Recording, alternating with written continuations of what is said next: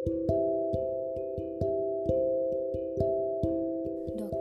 APJ Abdul Kalam का पूरा नाम अबुल जनालुबद्दीन अब्दुल कलाम था।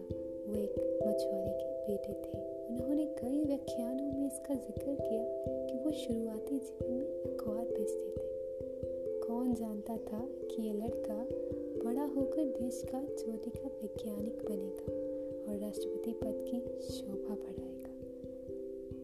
करोड़ों युवाओं के प्रणस्तु कलाम अपनी मीठी ज़ुबान से हज़ारों की भीड़ को सम्मोहित कर लेते थे। उन्होंने दो दर्जन किताबें भी लिखी। लेकिन फिर भी अपने ट्विटर प्रोफ़ाइल पर वे खुद को एक लर्नर ही लिखा करते थे।